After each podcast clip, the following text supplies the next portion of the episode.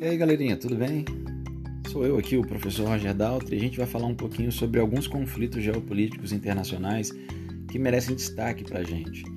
Não dá para falar sobre todos, porque realmente o mundo ele é um mundo conflituoso, mas a gente vai dar ênfase em alguns que eu acho que são significativos para o nosso dia a dia, para poder compreender como é difícil esse jogo geopolítico internacional e como a mediação desses conflitos também ela é muito delicada e nem sempre é feita da melhor forma possível pelas grandes potências.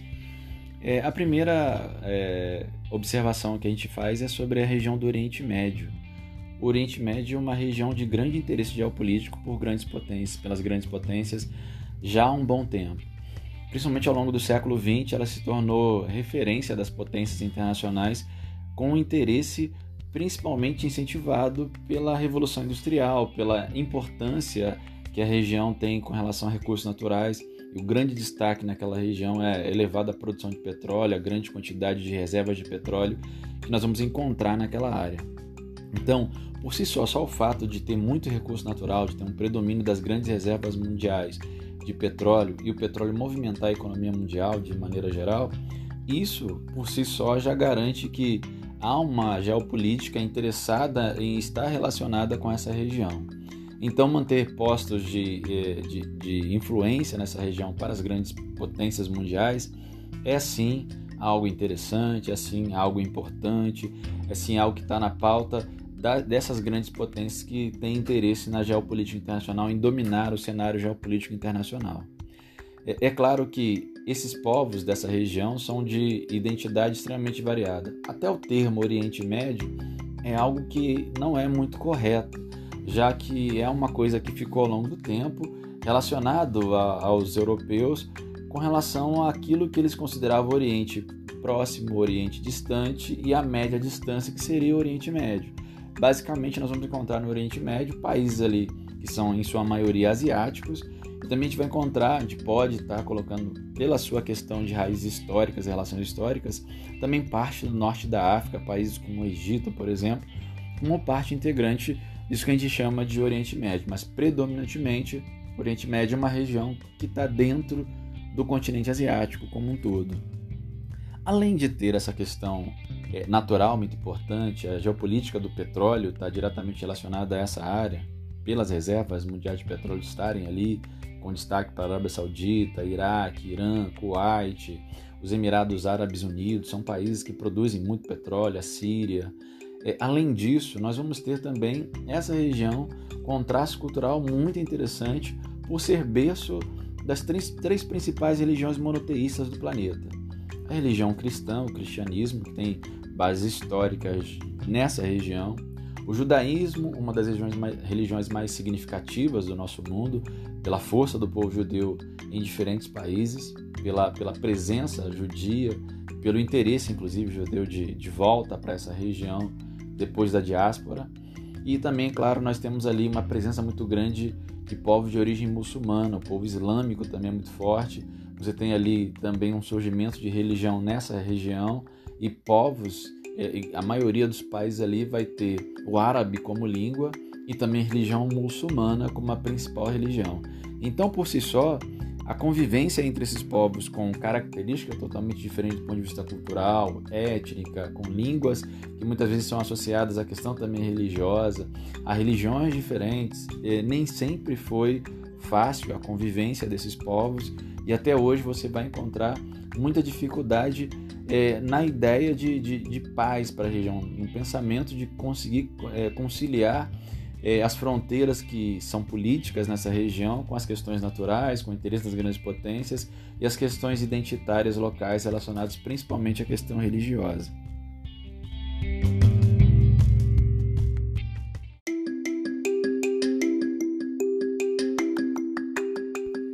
Nessa região do Oriente Médio, a gente vai encontrar muitas é, situações que, que são interessantes para que a gente possa estar tá pensando. Nós temos ali uma disputa geopolítica local envolvendo Arábia Saudita e Irã, que é algo que chama atenção, inclusive nas próprias disputas locais em outros países, como no Iêmen. A gente vai ver a participação dessas duas potências locais é, nesses conflitos, o que vai gerar situações é, de convulsão social em alguns países ali próximos a tentativa de um predomínio é, de uma ou outra nação na região, o apoio que vai ter de outras grandes potências internacionais. Isso vai fazer com que haja ali uma situação de constante tensão entre do, esses dois países. A guerra esquecida do Iêmen, né, que pouca gente fala e que depois a gente pode até estar tá retomando e falando um pouco sobre ela. A Primavera Árabe, que a partir de 2011, iniciada lá no norte da África, vai se espalhar por essa região do Oriente Médio e vai ser um campo fértil para que populações venham a se manifestar e lutar por liberdade, lutar por pensamentos diferenciados, é, lutar por, por mais autonomia, por transformações sociais, o que é muito importante e significativo também para essa região. Mas não dá para não falar da situação que envolve o povo palestino, da questão palestina nessa região. É até algo difícil assim de estar tá falando sobre esse assunto, já que ele tem, tem uma complexidade enorme. Né? O que a gente pode colocar para dar uma generalizada e tornar talvez mais fácil a compreensão é que aquela região historicamente foi dominada por diferentes povos. Os povos árabes é, dominaram aquela região por um tempo, o povo judeu, o povo romano. Houve uma sucessão de povos que dominaram essa região. E como você tem traços muito fortes relacionados à, à religião nesses povos que dominaram essa região, é, você tem uma situação onde a religião muitas vezes é confundida com a posse do território, com promessas relacionadas a, a inclusive a, a, posse desse território, o que vai tornar ainda mais difícil a resolução dos problemas territoriais dessa área que envolve a Palestina e povos árabes e os povos judeus, né, de origem judia. É, a gente vai ter ali a diáspora que vai acontecer com a expulsão do povo judeu por volta do ano 70 depois de Cristo dessa região. Eles vão se espalhar pelo mundo e ao longo do século XIX, principalmente no final do século XIX, vai ser criado um movimento no mundo chamado de movimento sionista por Theodor Herzl e aquilo vai é, voltar com uma ideia de identidade nacionalidade do povo judeu onde eles tinham interesse, vai ser criado esse interesse de retorno à terra prometida, né? A terra que, religio, é, é, do ponto de vista religioso, teria sido prometida ao pai da fé desse povo. Tem uma questão, um contexto histórico e um contexto religioso muito interessante dentro disso. Então, esse movimento sionista ele vai crescer muito no final do século XIX e no início do século XX, fazendo com que várias levas de comunidade de origem judia venham se dirigir para a região onde estava o povo palestino ali, principalmente pela ocupação turco-otomana, e estava ali com o mandato britânico no início do século, é, do século XX, com uma situação bem delicada, inclusive na gerência disso.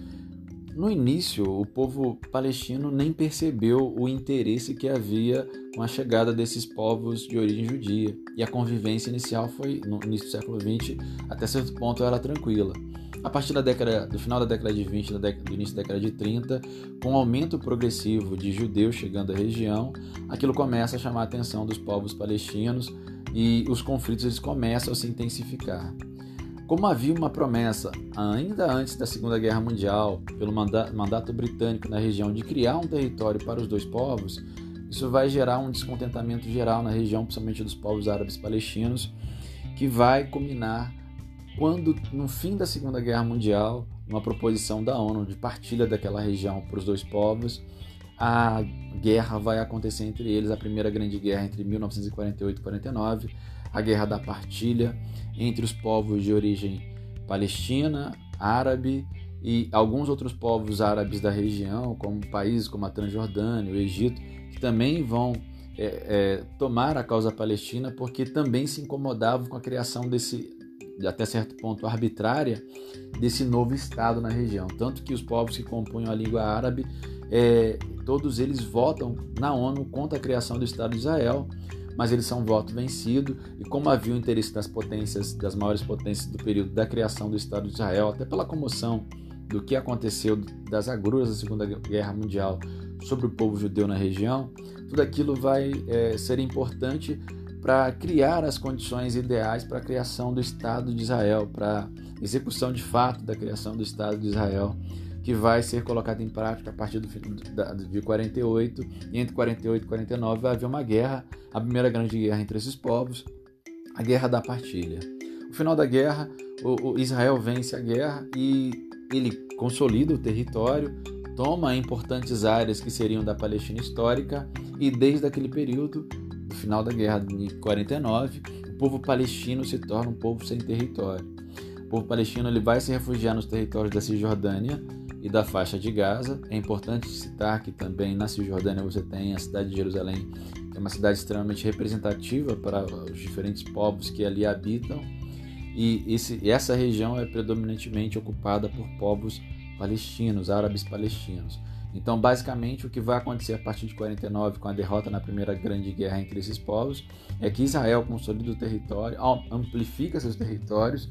Alguns dos territórios que eram palestinos vão ficar sob a posse de países de outros países árabes, como a Transjordânia e o Egito e a própria Síria.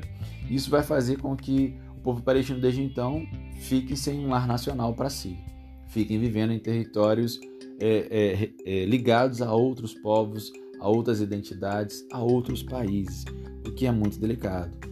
Nas décadas seguintes, na década de 50, em 56, vai haver uma guerra do Canal de Suez. Na década de 60, a Guerra dos Seis Dias, que é interessante, ela durou seis dias, que foi uma guerra onde Israel ataca, percebendo que seria atacado, ataca, é, antevê o ataque, ataca primeiro, acaba derrotando os povos árabes de maneira muito rápida, em menos de uma semana. E na década de 70, uma outra guerra, a guerra do Yom Kippur, vão demonstrar que as tensões elas não, não diminuíram nas décadas seguintes. Na verdade, elas continuaram. Elas só vão diminuir entre Israel e os outros países árabes da região que não concordavam com a criação do Estado de Israel em 79, quando, num acordo mediado pelos Estados Unidos, o Acordo de Camp David, a gente vai ter ali uma relação de aproximação entre o Egito que era o maior exército, mais significativo, mais robusto, mais interessante é, dos países árabes ali que não concordavam com a criação de Israel. Então aproxima Egito e Israel, sentam numa mesa de negociação dos Estados Unidos e ali você tem, com a mediação norte-americana, uma, uma aproximação dos dois estados, uma assinatura de protocolos, de um tratado entre eles, onde Israel devolve territórios que foram anexados, principalmente o território da Península do Sinai, para o Egito, e o Egito compromete-se a não mais entrar em conflito, em guerra contra Israel. A saída do Egito garante a Israel uma tranquilidade, porque sem o Egito, os outros países árabes não teriam mais condição de poder estar atacando Israel com, com a certeza mínima, ou pelo menos a dúvida, se podiam ou não vencer. Sem o Egito, realmente se tornava quase impossível uma vitória dos países árabes contra Israel visto o grande investimento bélico de Israel e a ajuda internacional que recebia das grandes potências também. É claro que o papel dos Estados Unidos se torna cada vez mais significativo e importante para Israel a partir de então. Só que a, luta do povo palestino ela vai continuar. Então, como eles já não tinham mais a, a, a parceria, a força de outros povos e países árabes por essa causa da Palestina, o que vai acontecer é que vão ser criados é, grupos que vão lutar é, internamente, e no caso do Hezbollah até externamente, contra a presença de Israel, a ocupação de Israel desses territórios. Alguns de maneira mais radical, outros de maneira mais é, é moderada. Grupos como o Al-Fatah, é, vai ser criada a Autoridade Nacional Palestina, mediada é, por Yasser Arafat, uma importante liderança dessa região que já se foi, tá, galera? Já faleceu. É, nós vamos ter também os atentados terroristas acontecendo de maneira muito intensa.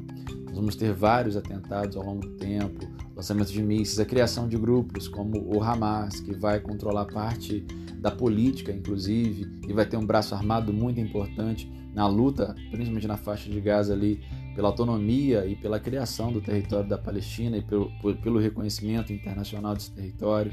Só que, infelizmente, como houveram muitas guerras e derrotas do povo palestino, ele acabou ficando submetido às políticas é, de Israel.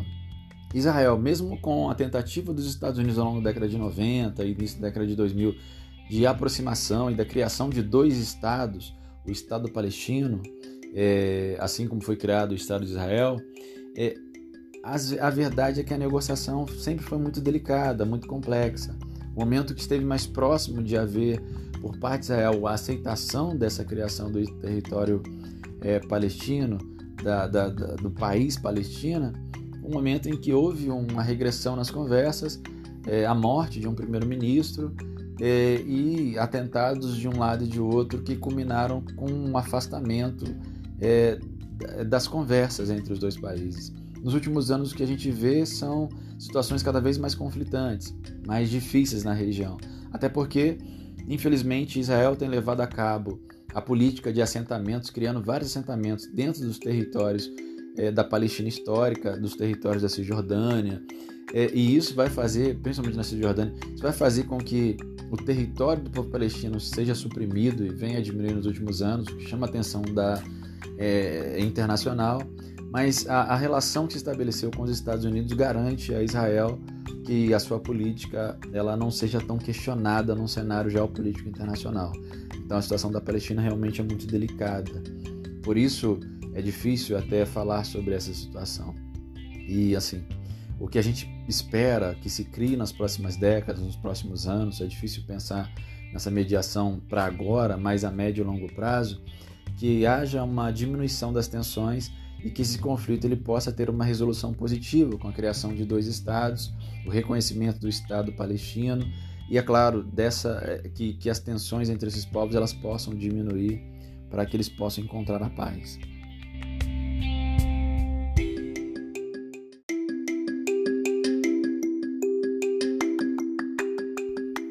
Outra situação interessante do ponto de vista geopolítico que é importante ter, pelo menos uma noção generalizada, uma noção geral, né? apesar de generalizar é sempre delicado, mas pelo menos uma noção geral, é a questão básica, né? É, ou questão dos bascos, que é um conflito territorial, étnico, que vai surgir lá no final do século XV, início do século XVI, com a unificação espanhola. E aí, quando a gente tem a unificação espanhola, a gente tem a anexação de alguns povos, tanto espanhola quanto francesa, de alguns povos que não necessariamente faziam parte da, da, do povo espanhol, ou não deveriam fazer parte do povo espanhol. O País Basco, como pode ser chamado, é composto de sete regiões tradicionais, a maioria na divisa ou dentro do território espanhol ou dentro do território francês. O povo basco teria ocupado a região na Península Ibérica por volta do ano 2000 a.C. e teria resistido durante muitos séculos às invasões de dominação de outros reinos, inclusive os romanos. Sua cultura vai resistir ao tempo, às conquistas e a língua basca ela se torna um importante é, fator cultural de resistência desses povos e é falada até hoje nessa região e em outras regiões da Europa também. A principal característica basca é que eles lutam para manter a identidade como povo, sua língua, sua cultura, seu modo de vida, ao invés de serem incorporados ou suplantados por outras culturas, como as culturas da Península Ibérica e outras culturas europeias. Um outro ponto interessante é que eles têm um braço armado, um grupo guerrilheiro, né? o Euskadi Tascatasuna, ou Pátria Basca Liberdade, o ETA, que já teve grande apoio da população, mas que foi diminuindo ao longo do tempo, principalmente porque, como é um braço armado, ele praticou durante muito tempo é, é, atitudes terroristas, né? grandes atentados terroristas, e aquilo, como não morri, morriam muitos inocentes, acabou gerando um descontentamento de parte da população. O ETA ele vai surgir em 59. Era um movimento socialista fundado através da união de diferentes grupos políticos que atuavam na região.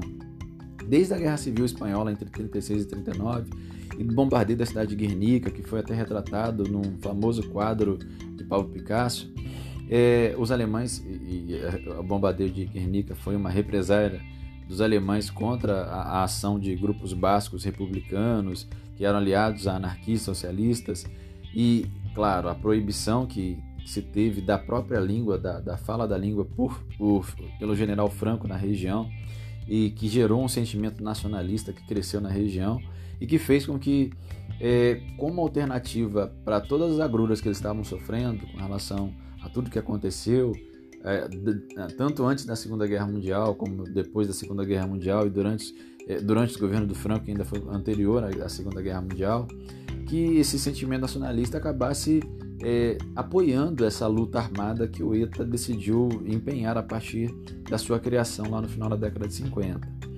É claro que o final da, da, da ditadura de Franco no território é, espanhol e a modificação da Constituição, é, que respeitava a diversidade, é, inclusive cultural e linguística, um estatuto especial que foi criado assegurando a, a, a, aquelas regiões, tanto essa região como a Galícia, o País Basco, é, a Catalunha direitos de, de seguir com a sua própria língua, a sua própria identidade, isso vai fazer com que a luta armada ela vai perder algum sentido.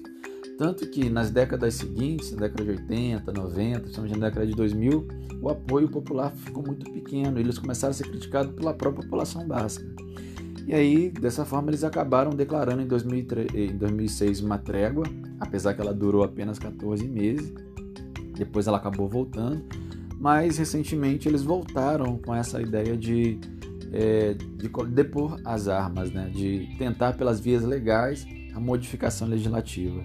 Tanto que há um partido nacionalista basco, PNV, que tenta um acordo com o governo espanhol para a realização de plebiscitos que possam garantir com que a população decida o que ela quer. Se quer continuar fazendo parte da Espanha, se quer criar um país autônomo, independente, se vai participar da União Europeia ou não. Então, a ideia deles é buscar com que eles sejam reconhecidos como unidade. E o Partido Nacional Basco busca com que o governo espanhol possa reconhecer o plebiscito, permitir que, com que haja um plebiscito é, reconhecido oficialmente pelo, pelo país e que, se a maioria da população decidir pela independência, que isso seja reconhecido não só pela Espanha, como por outros países do mundo.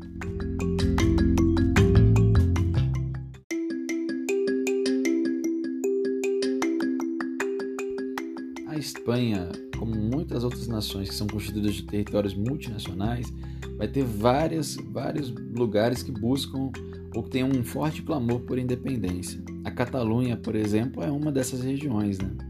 É, os catalães, catalães né? além de uma identidade própria, possuem um idioma específico, assim como a gente vai observar lá no País Basco, que é o catalão, uma língua que é evoluída do latim e que possui pouca semelhança com o espanhol. Além disso, eles se agregam na região da, da Catalunha que é uma província que tem uma certa autonomia na Espanha, que está localizada ao sul da França e possui até um parlamento próprio na Catalunha. É, os registros mais antigos sobre a presença do povo catalão na região, é, eles estão ligados a momentos históricos bem antigos. E, de maneira geral, esse território passou a se tornar parte, de fato, do território espanhol a partir da Guerra da Sucessão Espanhola entre 1702 e 1714. Então é recente essa anexação definitiva desse território.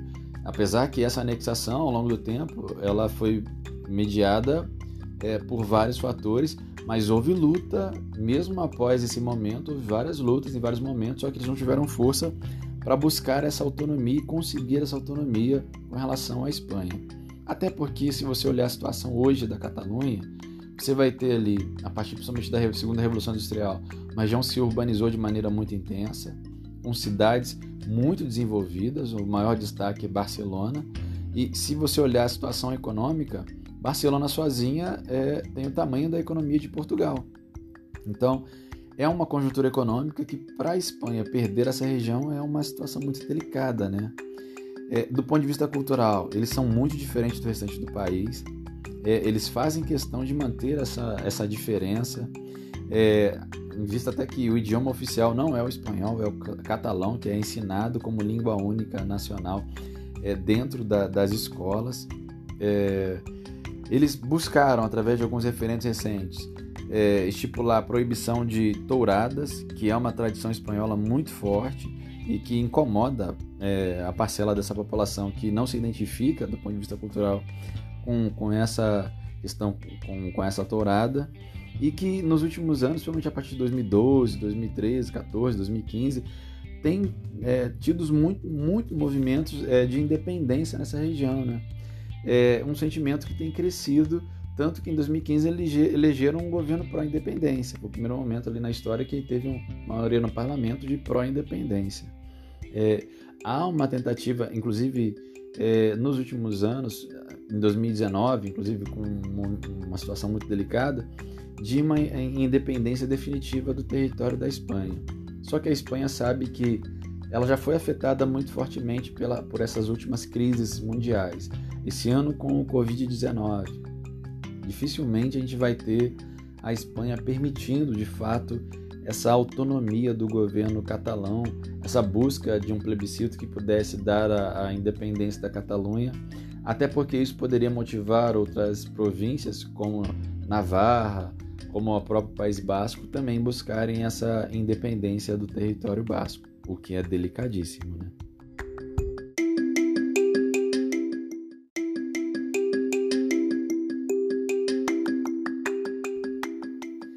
É, em 2009, com alguns processos é, recentes, protestos né, recentes em 2009, a Catalunha acabou, a Espanha acabou é, promovendo algumas condenações, algumas prisões que acabaram ajudando a aumentar os protestos contra o governo espanhol na região, né? É, e isso fez crescer, inclusive, movimentos na rua de muitas, de milhões de pessoas é, buscando reivindicar essa situação de independência do restante do país. Só que também tem crescido nas últimas décadas movimentos que buscam que a, a, a Catalunha permaneça como parte integrante do território espanhol. Então está havendo uma divisão, né? A, a, década, em décadas passadas havia uma clara manifestação de que buscava a independência. Nos últimos anos, por variados fatores, está aumentando o número de pessoas que acham que é mais interessante que a Catalunha continue onde ela está, fazendo parte da Espanha e pertencendo ainda, permanecendo dentro da União Europeia.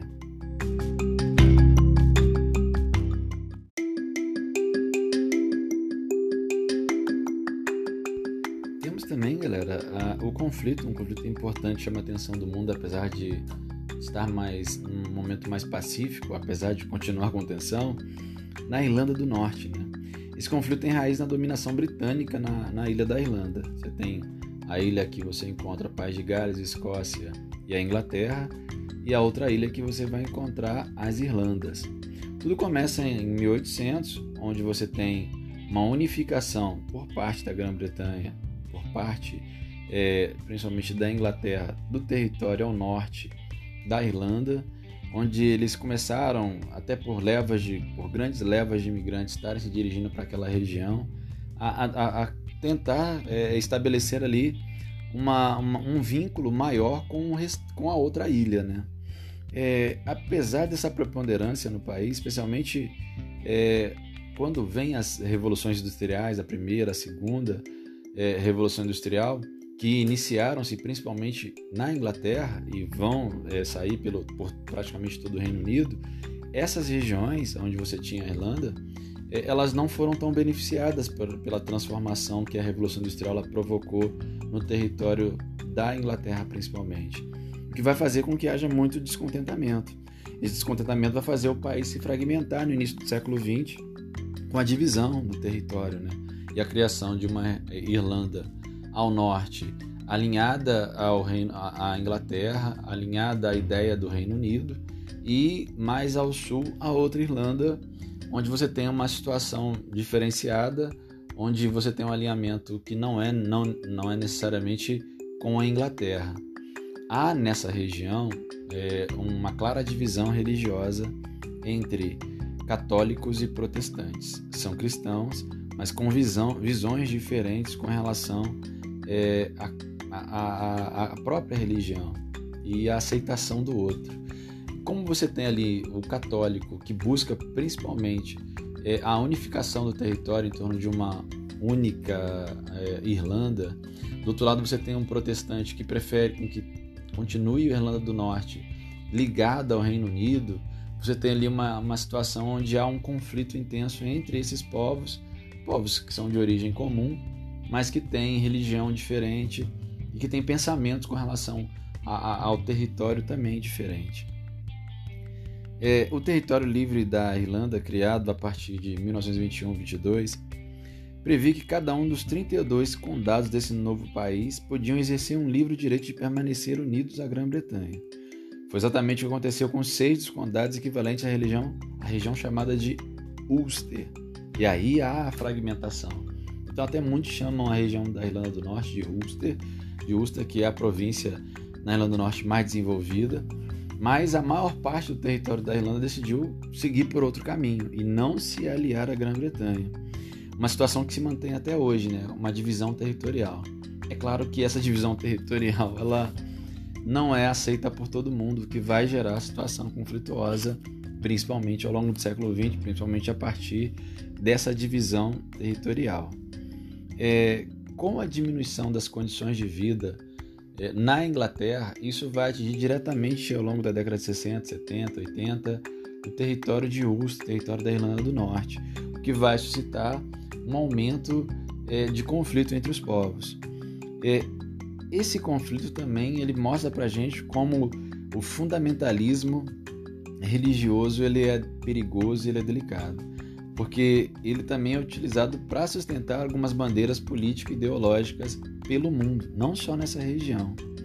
Um dos episódios mais marcantes, inclusive nessa relação da, da Irlanda do Norte, é o Bloody Sunday ou Domingo Sangrento. Só lembrando, fazendo um parênteses, a gente teve outros Domingos Sangrentos na história do mundo, mas esse daqui na Irlanda do Norte aconteceu em 30 de janeiro de 72, onde 13 civis foram mortos por uma ação repressiva da polícia britânica. Né? Esses mortos faziam parte de uma passeata que buscava direitos iguais entre católicos e protestantes na região e denunciava a forma discriminatória como as autoridades britânicas tratavam os católicos na Irlanda do Norte. É, isso acabou até virando uma música marcante do U2, a canção Bloody Sunday, que vai justamente estar falando sobre esse domingo sangrento, esse momento é, um tanto quanto nebuloso da história mundial, onde você teve ali é, uma passeata que a princípio deveria ser pacífica, terminando com a morte de 13 pessoas. Tá? Há de se ressaltar também que nessa região nós temos o IRA, Irish Republican Army, ou Exército Republicano Irlandês, é, que é um grupo paramilitar católico reintegralista irlandês. A ideia dele é separar a Irlanda do Norte do Reino Unido e reanexá-la à Irlanda, criando uma única República da Irlanda. É, o problema é que ela recorria a métodos terroristas, né? principalmente ataques a bombas, emboscadas com armas de fogo. E os alvos principalmente eram, é, eram lugares tradicionais dos protestantes, políticos unionistas, representantes do governo britânico. É, o IRA mantinha durante muito tempo relações com outros grupos nacionalistas irlandeses que tinham menos representação e também tinha um braço relacionado a partido político. Né? Em julho de 2008, em do, julho de 2005, dia 28 de julho de 2005, eles vão decretar o fim da luta armada e vão começar a entregar a, as armas. Esse processo vai terminar é, ainda ao longo desse mesmo ano, ano de 2005, só que em setembro, e foi acompanhado pelo chefe da Comissão Internacional de Desarmamento, inclusive um canadense. É, só que, infelizmente, muitos dissidentes do IRA não vão aceitar esse cessar-fogo, essa ideia de paz e vão continuar é, é, com tentativas de, de é, atentados terroristas, apesar que a maioria sem sucesso.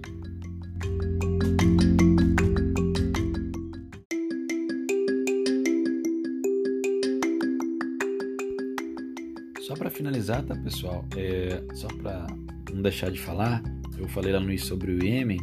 O Iêmen é um dos países mais pobres do mundo árabe e do mundo, e está já há alguns anos numa guerra civil violenta. Esses combates, combates deixaram é, uma situação de caos e de fome devastadora, segundo as Nações Unidas, que pode estar afetando até 14 milhões de pessoas. O mais impressionante é que é, pouco se faz e pouco se fala sobre o que está acontecendo no Iêmen. Né? A, a origem dos conflitos, as raízes desse conflito, estão relacionadas à Primavera Árabe que se nasce, inicia lá em 2011, quando uma revolta popular vai forçar o presidente a deixar o poder nas mãos do vice. A gente, de maneira geral, a população, supunha que a transição política levaria a uma certa estabilidade. Mas na verdade, o que o vice-presidente vai enfrentar é vários problemas relacionados principalmente a ataques da Al-Qaeda e de um movimento separatista no sul, é, é, corrupção no, no, no, no governo, a fome na insegurança alimentar, o fato que vai levar muitas milícias a seguirem é, sendo leais ao antigo presidente. E aí a situação vai ficar insustentável. Vai haver vários movimentos defendendo é, diferentes lados, várias rebeliões contra o vice-presidente que se tornou presidente. E, de maneira geral, a, a situação vai ficar caótica, né? muitos, inclusive é, iemitas, que vão ficar desiludidos Eles vão é, mudar, tentar é, buscar refúgio em outros países, vão lutar para tentar fazer o governo sair, e o que vai forçar o presidente a ter que fugir, se exilar em, outros, é, em outro território. Esse conflito ele vai ter uma escalada em 2015 muito significativa contra a Arábia Saudita e outros oito países árabes, principalmente países de maioria sunita, islâmicos de maioria sunitas, também apoiados pelo Reino Unido, pela França, pelos Estados Unidos, vão fazer ataques aéreos com o objetivo de restaurar o governo do vice-presidente que vai, que se tornou presidente e se refugiou lá na Arábia Saudita. É, a coalizão te, temia que o sucesso é, dessa revolta popular, que era de maioria xiita, fosse um ponto de apoio para o Irã na região. Então, para a Arábia Saudita, seria delicado ela ter um outro país apoiado pelo Irã crescendo ali na sua fronteira, né? E aí, claro que eles vão fazer de tudo para tentar impedir que eh, esses rebeldes apoiados também pelo Irã permaneçam no poder. Em 2015, inclusive, as tropas de colisão vão tentar re re restabelecer esse poder, né? entrando em algumas cidades, como a cidade de Aden, expulsando é, esses movimentos rebeldes e os aliados, do, pra, é, relegando eles ao sul do país. E mesmo a volta do presidente acontecendo, apoiada ali pela Arábia Saudita, o que a gente vai ver é que o país continua dividido num conflito civil, porque os rebeldes continuam atacando, a situação de fome, de miséria, ela está aumentando e nada se faz para poder mudar isso. Né? Só para ter uma ideia, cerca de 75% da população precisam de é, assistência humanitária urgente, é, incluindo mais de 11 milhões de pessoas que estão em greve de fome, é, é, é em, em, grave situação de fome, em situação de, de fome é, é, severa, é abissal. Então é algo assustador o que está acontecendo no Iêmen. E infelizmente pouca coisa se faz para poder estar tá mudando essa realidade, pouca coisa se fala. O que a gente sabe é que infelizmente nós temos ali a atuação de grupos ligados à Arábia Saudita e a outros países sunitas, árabes sunitas da região. Você tem ali a atuação dos Estados Unidos, de Reino Unido, de França, apoiando inclusive a Arábia Saudita e essa coalizão.